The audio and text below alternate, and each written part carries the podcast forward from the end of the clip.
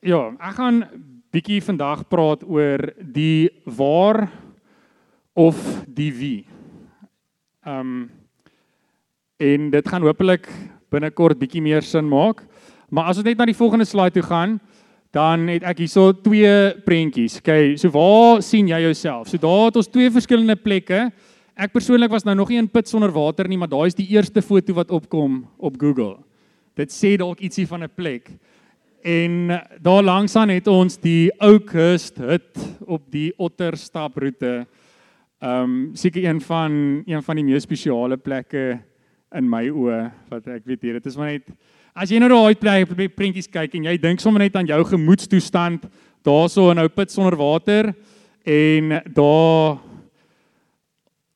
soos die vars water van die rivier die see invaar en daar nie 'n mens naby jou is nie en behalwe die mense met wie jy daar is en ek weet nie ek ek ek weet waar ek myself sien en ek dink ons kan almal redelik saamstem. Soos dit ehm um, dit is maar net die een plek lyk soos 'n gesukkel die ander plek lyk soos 'n plek van rus. Dit lyk soos 'n plek waar waar dit met jou goed gaan. Ehm um, en ek gaan somme begin by ehm um, jy seker die mees bekendste Psalm wat daar is, maar net so half om hierdie hierdie beeld so bietjie verder te vat. So ons begin by Psalm Psalm 23 en Psalm van Dawid. Die Here is my herder, ek kom niks kort nie. Hy laat my rus in groen weivelde. Hy bring my by waters waar daar vrede is. Hy gee my nuwe krag. Hy lei my op die regte paaie tot die eer van sy naam. Selfs al gaan ek deur donker dieptes, sal ek nie bang wees nie want U is by my in U hande is ek veilig. U laat my U laat my by 'n feesmaal aansit terwyl my teestanders moet toe kyk. U ontvang my soos 'n eregas. Ek word oorlaai met hartlikheid. U goedheid en liefde sal my lewe lank by my bly en ek sal tuis wees in die huis van die Here tot in lengte van dae. As ek hierdie Psalm lees, die prentjie wat ek kry, lyk baie meer soos daai huisie by die see as wat dit lyk soos op ou put sonder water. Ehm um, en ek dink dit is tot 'n groot mate die die prentjie wat in ons in ons kop het. Soos as ons met die Here stap, hy sal voorsien en hy sal hy sal met ons wees en en dis waar en so maar maar tog vind ons nie altyd onsself daar nie. Tog baie keer vind ons onsself in 'n plek wat ons vra maar hoekom? Hoekom is ek hierso? Wat probeer ek hierso regkry? Jy jy voel jy saai en niks kom op nie. Jy gooi vir die hoeveelste keer daai emmer in die put af en dit kom leeg terug. Jy gooi dit in, dit kom leeg terug. Jy gooi dit in en jy voel o nee, hier's iets, hier's iets. Dit kom op en dit is net sand. En ja, dit is dit is tog Dis so dis eintlik so of hierdie twee prentjies dis die groen weivelde dis die donker dieptes maar daar word van albei gepraat. Dit gaan nie net altyd met ons goed gaan van buite af nie. Dit gaan nie net altyd ons ons ons gaan nie altyd daarso by die huisie by die see wees nie. Ons gaan self soms onsself vind daar waar ons nie ons nie lewe sien nie. En ehm um, ek ek ja. Ek dis nie dis nie 'n groot geheim nie en ek dink baie onderwysers sal die, sal die, sal saam met my kan stem maar maar kyk hoe ek hou van 'n rollercoaster nê. Soos ek eh, soos dit dit was 'n dit was 'n hartseer dag toe Retanga toegemaak het maar ehm um, ek het so 4 jaar terug op 'n op 'n rollercoaster geklim 'n uh, meer emosionele rollercoaster en ons noem dit onderwys. En ehm um, hier derde kwartaal is altyd daai deel van die rollercoaster wat jy dink, "Ag nee, ek kan nou afklim." Hy is altyd daai deel wat jy voel, "Wat probeer ek hier reg kry?" En later dink jy, "Is ek is ek daai vrye boom sonder vrug?" Want ek ek probeer regtig. Ek glo ek ek doen iets hierso of ek probeer iets reg kry, maar ek sien nie die vrug nie. Waar's die vrug? Ehm um, jy raak so moeg en moeg gesukkel en dit voel jy gaan werk toe Jy kom terug van die werk af, jy moet 'n paar goeders doen vir môre, maar dan as jy so moeg gaan slaap jy en dan as jy opstaan moet jy werk toe en dan gaan dit net so aan en en dit is in dit kan in enige loopbaan so wees, dit kan in enige dit dit lyk dalk net 'n bietjie anders, maar maar ons kom in die rotine wat ons sê ek is nie eers effektief hierson nie. Soos waarmee is ek besig? En dis daai tye wat ons begin kyk na maar is put sonder water regtig vir my? Is ek nie dalk op die verkeerde plek nie? Want die Here het gesê hy lei my na groen weivelde toe en die groen weivelde is nie hier nie. Ehm um, so ons sit daarso en dan begin ons kyk na maar maar groener weivelde soos daar moet daar moet makliker maniere wees om 'n uh, salaris in die bank te kry elke maand. Daar moet beter maniere wees om jou tyd te spandeer. Daar moet ehm um, hierdie En as ek vrug gesien het hierso sou ek bereid gewees het. Maar as ek nie vrug sien nie, wat is die punt? En jy ja, soos ek ek het so of in die in die in die begin van die derde kwartaal het ek besef, ooh, ek sien wat hier aangaan in my hart. Okay. Kobus, jy gaan nie na enige poste kyk nie want jy weet wat jy gaan dink as jy gaan kyk. So, ek weet ek is hier geplant. Ek weet ek moet nou hierso blom. Die blom wil nie oopmaak nie, maar ek is nou hierso. So ek sit daai kappies op my oog en ek ek gou, maar maar as jy dit weer sien dan dan begin jy besef in jou hart begin daar 'n emosionele verhouding met what if. Wat as ek myself op 'n ander plek gevind het? Wat wat as ek dalk heeltemal iets anders gedoen het. Wat as ek volgende jaar die wêreld reis? jy maar jy begin so of eh, en en dan op 'n punt dan sê jy's nie eers meer eintlik teenwoordig waar waar jy moet wees nie en ehm um, en dan vra jy vir jouself maar waar waarmee is ek besig en en en en en die prentjie wat my opgekom het, ek het al deur so prediker fase gegaan. Ehm um, in terme van nie dat ek preek vir die kinders nie, maar Ecclesiastes. Ehm um, dat ek net so sê soos ek probeer vir hierdie kind, ek probeer hy moet nou eksponentwette verstaan. Maar na so 'n paar dae besef jy hy wil nie eksponentwette verstaan nie. En jy probeer dit indrul en dan eendag kry jy dit reg en jy dink, "Yes, maar jy weet volgende week as hy toets skryf, gaan hy nie worry nie." En eh, dan dink jy, "Jesus, maar volgende jaar, jy vergeet skoon van die kinders wat regtig regtig aangenaam is, hulle werk doen, pligsgetrou is." En jy dink net volgende jaar sit ek met 'n ander kind wat ook nie wil verstaan nie, wat ook nie worry nie, en dan dink jy dis 'n gejaag na wind. Wat probeer ek hier reg kry? Ek sien nie vrug nie. Ek dis nie dat ek nie arbeid nie, dis nie dat ek nie aan die werk is nie. Ek eh, is besig en ek gaan aan en Ja, en ek meen as jy 'n boer is dalk soos jy saai en die reën kom nie en die oes lyk sleg en volgende jaar moet jy net weer saai en jy moet net maar hoop dit lyk beter, maar dit is dit is net dit is hierdie siklus van wat is waarmee is ons besig? Wat is die lewe? En Jesus, as mens nou dit is as mens nou ek gaan nou sommer die die ehm um, eerste deel van Prediker vir ons lees Prediker 1. Ehm um, The words of the teacher, son of David, king of Jerusalem, Jerusalem. Meaningless, meaningless, says the teacher. Utterly meaningless. Everything is meaningless. What do people gain from all their labors at which they toil under the sun? Generations come and generations go, but the earth remains forever. The sun rises and the sun sets and hurries back to where it rises.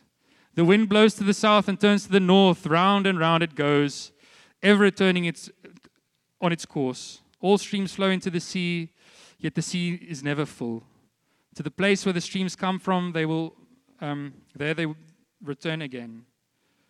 All things are wearisome, more than one can say. The eye never has enough of seeing, nor the ear its full of hearing. What has been will be again. What has been done will be done again. There is nothing new under the sun. Is there anything of which one can say, Look, this is something new? It was there already long ago, it was there before our time. No one remembers the former generations, and even those yet to come will not be remembered by those who follow him. Follow them. Het uh, dis nou 'n stukkie upbeat musiek daai. Eers ek het letterlik hardop gelag toe ek hierdie een stuk nou soos lees. Dit is letterlik soos ehm um, hier Prediker 9 vers 9. Enjoy life with your wife whom you love all the days of this meaningless life that God has given you under the sun all your meaningless days. En dink jy net soos Jesus sou. maar sure, soos wat wat what a picture of the human condition. Tog ons is almal so besig aan die skarrel, besig aan die volgende ding te kyk en op 'n punt staan jy stil en jy dink soos hoekom? Hoekom? En toe um, by 412 daar's 'n konferensie, so dit is nou daar net maar aan die einde van die van die derde kwartaal. Toe toe's daar die die een spreker wat gepraat het het um, hy het al gesê van hoe hy met ek dink dit eintlik met Andrew gepraat maar hy het gesê of soos hy moet net vrede maak met die plek waar hy nou is. En toe sê hy 'n groot skok was toe Andrew vir gesê just remember you will never have peace if you're not where God wants you to be. En dit was vir my soos 'n ek weet die Here wil hê ek moet 'n bonnie wel wees. Ehm um, ek weet die Here wil hê ek moet daar in daai klaskamer sit. Maar Jo, ehm um, ek ek moet nou op 'n manier vrede maak want ek weet, ek weet wat sê die wêreld, waar lê geluk? Geluk lê in geld, geluk lê in vakansies. Geluk lê in respek van ander mense, geluk lê in eh, in 'n huis huisie by die see, dis daar, daar by die otter, daar's daar's waar die geluk lê. En ek weet, ek weet dit is leeg. So wat is die alternatief? Ek gaan na iets wat groener lyk en ek sit daar en ek dink, wat doen ek met my lewe? Hoe's dit enigsins beter as waar ek nou is? En ehm um, ek dink ons ons ons weet eintlik dit is leeg. Ek meen ons ons het nie 'n verskoning nie. Soos ehm um, ons kyk net hoeveel dokumentêre is daar van celebrities wat praat oor hulle loopbaan en jy besef hierdie mens, hierdie mens het niks. Hierdie mens het niks wat ek begeer nie soos almal ken hulle, hulle soos mense se hero. Hulle het al die geld wat nie, wat wat hulle moontlik kan wil hê. Hulle bly op die mooiste plekke. Maar Jesus, ek soek nie daai mense lewe nie. Dit klink aaklig. Soos die mense is siels ongelukkig. En ehm um, interessant soos Forbes ehm um, en en ja, in so 'n Forbes artikel wat ek gelees het, ek gesien hulle sê ehm um, 79% van Amerikaners glo hulle sal gelukkiger wees met meer geld en 69 van van Amerika 69% van Amerikaners sê dat daai desire for more money beïnvloed hulle daaglikse besluite wat hulle wat hulle neem en en selfs selfs al weet ons dis leeg. Ons het ek in in in in lockdown het het um, ons 'n dokumentêr gekyk van Warren Buffett, 'n uh, groot belegger in Amerika, een van die rykste manne wat daar is. En ek het nou saam met hierdie vriende gekyk en en en en die oom het na die tyd gesê saam met wesens gekyk het ehm um, die die die pel van die ouer ag die ouers van die pel. Ehm um, wat hy net so of sê jo he had it all but he had it all wrong. Hy het al hierdie skatte gebou maar wat beteken dit? Daai wat Christoffel gedeel het van die die die ehm um, die blomme in die veld. Maak nie saak hoe mooi dit is nie, môre is dit nie hier nie. Um prediker sê dit soos jy samel you you you build wealth only to give it to a next generation wat dit net kan spandeer soos wat hulle wil. Um en um nogal 'n 'n 'n wyse quote wat ek um Zig Ziglar is so 'n Amerikaanse skrywer en motivational speaker en hy hy het gesê money won't make you happy but everyone wants to find out for themselves. En en hoe waar is dit nie? Mense weer is leeg, maar jy dink dit sal my, dit sal ek weet dit het nou nie vir daai mense gewerk nie, maar sure, dit sal vir my se bietjie, dit sal my se bietjie bietjie meer gelukkig maak en en ek het ook al deur ehm um, daar in die Kaap deur van daai fancy woonbuurte gery en dan dink jy soos Jesus as jy hier is net dit moet hom lekker wees. Soos dan het jy dit gemaak. En uh, hoe mense op 'n punt ontnigter raak en jy kan deur dieselfde woonbuurt ry en En wat jy besef, joh, hoeveel van hierdie huise is nie vol mense wat leeg en verlore en gebroke is nie. Hoeveel van hierdie huise is nie vol huwelike wat aan mekaar wat so uitmekaar aan die skeur is nie, families waar hulle meer beklei en jy sal nie, jy sal nie enigsins dink daar's liefde in die huis as jy deel van dit is nie, maar van buite af bly hulle hulle buurman probeer one up.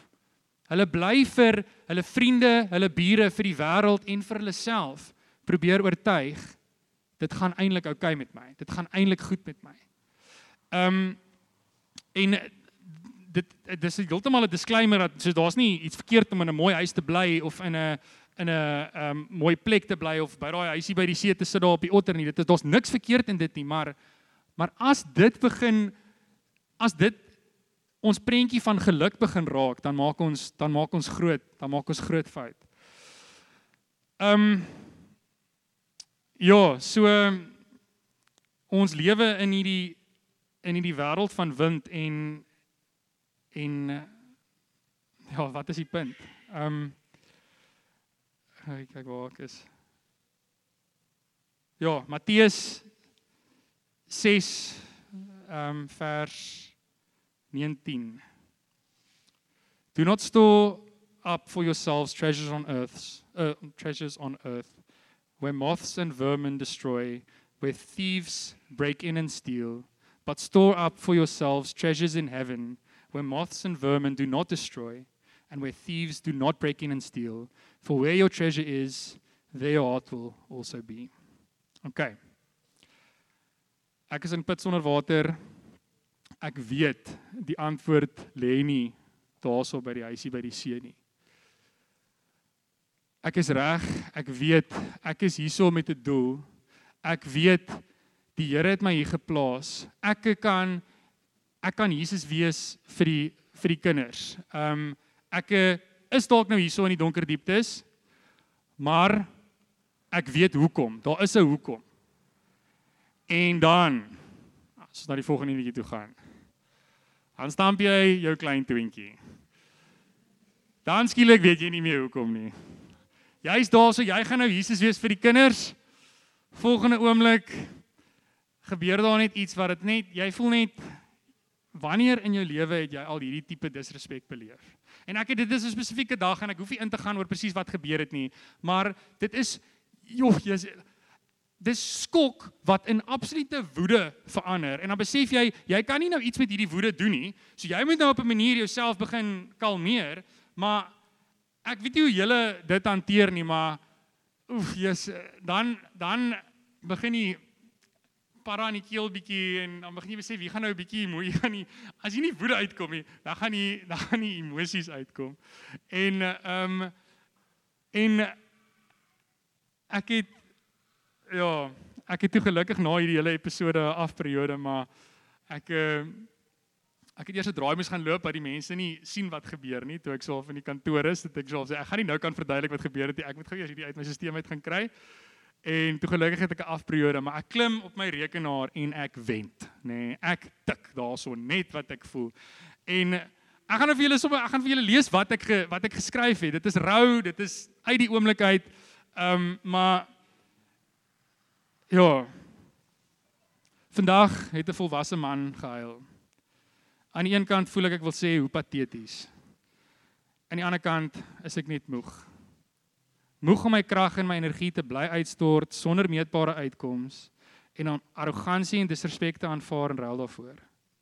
Skok verander baie vinnig na woede en waar, woede geen toelaatbare uitkomste het nie, los dit my met geen ander opsie as om myself uit die situasie te verwyder nie. Maar dit is die kalmte na die storm waar mens vir jouself vra hoekom Wat het jy gedoen om sulke disrespek te verdien? Hoekom moes mense hierdie tipe disrespek, hoekom moet mense hierdie tipe disrespek op 'n daaglikse basis aanvaar? Hoekom gee my, hoekom gee ek myself vir mense wat my nie soek nie en teendeel my wil aanval met haat en disrespek? En soos ek dit geskryf het, nê, is dit asof ek in 'n glasboksie was en toef, net so in die skuifdeur vasgeloop het.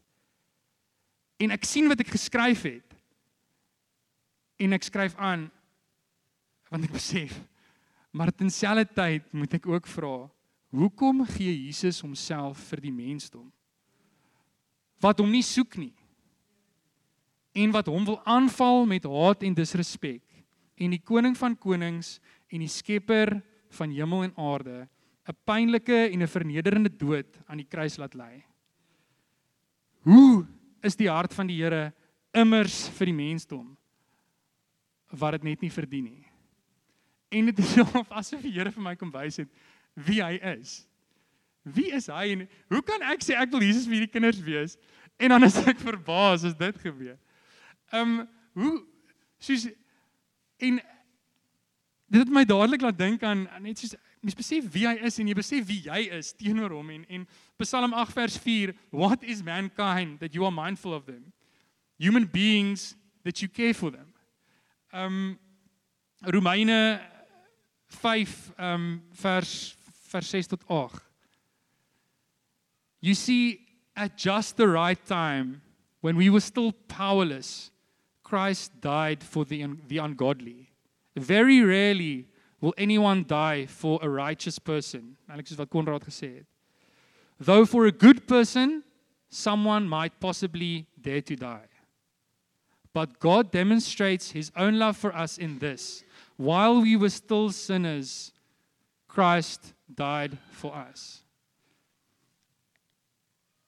En dit dit het soos net heeltemal dit het net heeltemal my prentjie kom verander. Jy soos jy dink, jy dink so of jy weet nou die hoekom Jesus, ja, Jesus is in my. Ek gaan invaar en en ek het mos nou 'n hoekom. Ek weet ek is nie ek is weet ek is nou nie op 'n lekker plek in daai seisoen nie, maar ek weet hoekom ek hier is, so ek gaan ingaan, maar maar dit is nie eintlik totdat ek besef wie saam met my daar is wat ek werklik besef Wow, soos hoe amazing is dit nie om saam met die Here hierso te wees nie.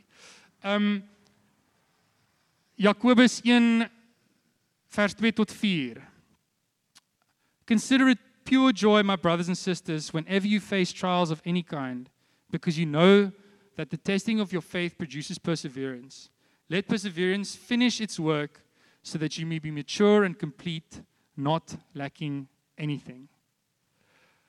En ek meen ek is ten volle bewus dat ek het werklik net my toon gestamp. Ek het nie dit is nie massive suffering wat ek maar maar tog soos ons almal het oomblikke wat ons net voel ons kan nie meer nie. Partykeer is dit massiewe massiewe lyding wat ons of massiewe moeilike tye wat ons deurgaan of werklike erge persecution, maar ander tye is dit net dit dis dis goed soos hierdie. Dit is dis iets wat ja, jy gaan okay wees die volgende dag, maar gaan jy jouself jou hart 'n bietjie harder verhard, gaan jy bietjie minder teenwoordig wees daar waar jy is en bietjie meer um verdiep in jou emosionele verhouding met die what if I was somewhere else? What if ek daarso lekker by die see gesit het? Of gaan jy die Here toelaat om jou hart te versag soos wat jy besef sy hart soveel sagter was om bereid te wees om vir jou aan die kruis te sterf, om bereid te wees om vir my aan die kruis te sterf. Soos en dit is daai ek was oorweldig geweest toe ek gehoorship en net weer eens daai van soos ek was letterlik dood. Ek was letterlik verlore. Maar net as gevolg van Jesus se genade is ek gevind. Is ek geliefd? Het ek 'n doel? Um 1 Petrus 4 vers 12. Dear friends, do not be surprised at the fiery ordeal that has come on you to test you, as though something strange were happening to you, but rejoice in as much as you participate in the suffering of Christ, so that you may be overjoyed when his glory is revealed. If you are insulted because of the name of Christ, you are blessed for the spirit of glory and of God rests on you. If you suffer, it should be it should not be as a murderer or thief or any kind of criminal or even as a meddler. However, if you suffer as a Christian, do not be ashamed, but praise God that you bear that name. En omdat ek myself kon sien in die lig van wie Jesus is, in die lig van wie die Vader is, het ek geweet I am able to forgive because I have because I am forgiven. I am able to love because I am loved. I'm able to find purpose because I am surrendered to him and I'm helping build his kingdom. En daai prentjie van die sandkastele wat ons voorgehad het, ons hoef nie terug te gaan nie, maar waarmee is ek besig? Bou ek hierso 'n koninkryk vir myself wat na my dood gaan agterbly of in my lewenstyd weg gaan wees? Um als wie ek is, ek weet Kobus is, als wat ek is en als wat ek bou gaan eintlik maar in drie generasies vergeet te wees. My agterkleinkinders gaan dalk my naam ken. Uh, ek sien iets van die verlede. Maar as ons self, as ons op 'n manier ons ook kan weg wegkry van hierdie sandkasteeltjie probeer bou en dit wat Kobus is iets maak en sê maar hoorie maar ek gee my lewe prys en Here ek wil saam met u bou. En ek het nie veel nie maar die bietjie wat ek het bring ek Here en en dan raak jou doel deel van iets wat ewig is. Jy raak deel van iets wat wat tydloos is, wat vir ewig sal wees. Die aarde gaan vergaan, maar die koninkryk gaan voort. En ehm um, Ja, en en en ek dink so of die die opsomming wat ek amper sê soos is as jy vashou aan die wie kan jy 'n hoekom vind vir enige waar. So baie keer kyk ons na die waar en ons wil die waar probeer verander. Want ons sien nie hoekom daarso nie. Maar as ons vashou aan die wie As ons vashou aan die Vader, as ons vashou aan Jesus, dan kan ons 'n rede vind. Ons kan 'n hoekom vind. Selfs in die donker dieptes, selfs op put sonder water. En ek weet as ek saam met die Here is op put sonder water, as ek saam met die Here is in die donkerste diepte, dan weet ek ek is beter af as ek wat ek my huisie by die see gaan bou, as wat ek my sandkasteel bou en nie rede het nie. En uh, ja, ek, ek gaan dit ek gaan dit lees. Ehm um, so ek het ek weet ek het ek weet ek ja, ek wil nou nie julle moet dink elke keer as ek hier oor voorkom dan lees ek nou 'n gediggie nie, maar maar dit is regtig, dis regtig dis regtig 'n manier hoe ek my gevoelens verwerk en hoe ek dis dis deel van die journey en en ehm um, ja, ek gaan so vir vir julle lees, maar wind alles is wind of so die wyses van ouds dit gevind. Tog hoe vind mens wind of juis deur niks te vind ontdek mens dis wind. Nietemin so my drome my planne my diepste verlange wind. Stadig ontnigter die hart van die digter. Sy kinderdae drome kry vee toneel glans. Vrolik en vraai kom die briesie heel waai en fluister sag fluit. Hulle stories uit. In vasbyt deur droogte en oorvoed se poorte, dalk anders in soorte, maar beide is wind. Na stormorkane lê die wêreld vergane en troos in die trane, dit was ook net wind. Maar wind, wat is wind? Sy kinders verlore jaag doellose spore en ek, 'n kind in die wêreld van wind, was ook eens blind, net 'n kind van die wind. Maar in liefde het ek hier 'n rede kon vind. En die hoop kan ek saai soos die wind hier bly waai dat 'n ander verwaaide na die waarheid mag draai. En dit is my eintlik so cool wat Marjorie gedeel het is van ons is in hierdie warrel van hierdie nuttelose wind en ons vind onsself in hierdie wêreld en dit is alsmaar net tydelik en dit is als net net vir nou. Maar eintlik daai beeld van die Heilige Gees as wind, nê. Nee, ons raak eintlik deel van daai daai wind soos 'n wind met purpose, 'n wind wat genesing bring, 'n wind wat 'n wind wat ewig is. 'n wind wat die wêreld kom genees. Um en uh, ja, ek wil ek gaan sommer bid en dan dan ja, kom ons kom ons bid eers. Um Ag ja, Here Vader, ons Here ons kom dankie Here Vader want If it's not for you, Father God, we have nothing. As dit nie vir U is nie, Here Vader, dan het ons geen hoekom nie, Here Vader. Ons ons is maar net Here Vader en ons gaan maar net ons ons doen maar net ons ding Here Vader en ons weet nie hoekom nie Here Jesus. Maar dankie dat dat U ons wil deel maak Here Vader. Dat U ons wil deel maak van van iets iets wat wat in ewigheid instrek Here Vader. U nooi ons Here Vader as U kinders Here Vader om om deel te vorm Here Vader. En en ek wil regtig bid Here Vader vir almal wat almal wat hulle self op 'n plek vind Here Vader waar waar hulle so vaskyk in die waar Here van hoekom hoekom is ek nou hierso? Ek sien nie die doel Here Vader dat ons dat U ons sal kom help Here Vader om ons oë te lig Here Vader om net weer vir U te sien Here Vader. Dat ons vir vir U sal sien en na U sal kyk Here Jesus en dat dat U saam met ons daai paadjie sal stap. Selfs al gaan ek deur die donker diepte, sal ek nie bang wees nie want U is by my. Ja Here en ons wil soveel liewer Here Vader in daai donker dieptes wees saam met U Here as wat ons in 'n weiveld sit sonder U Here Vader.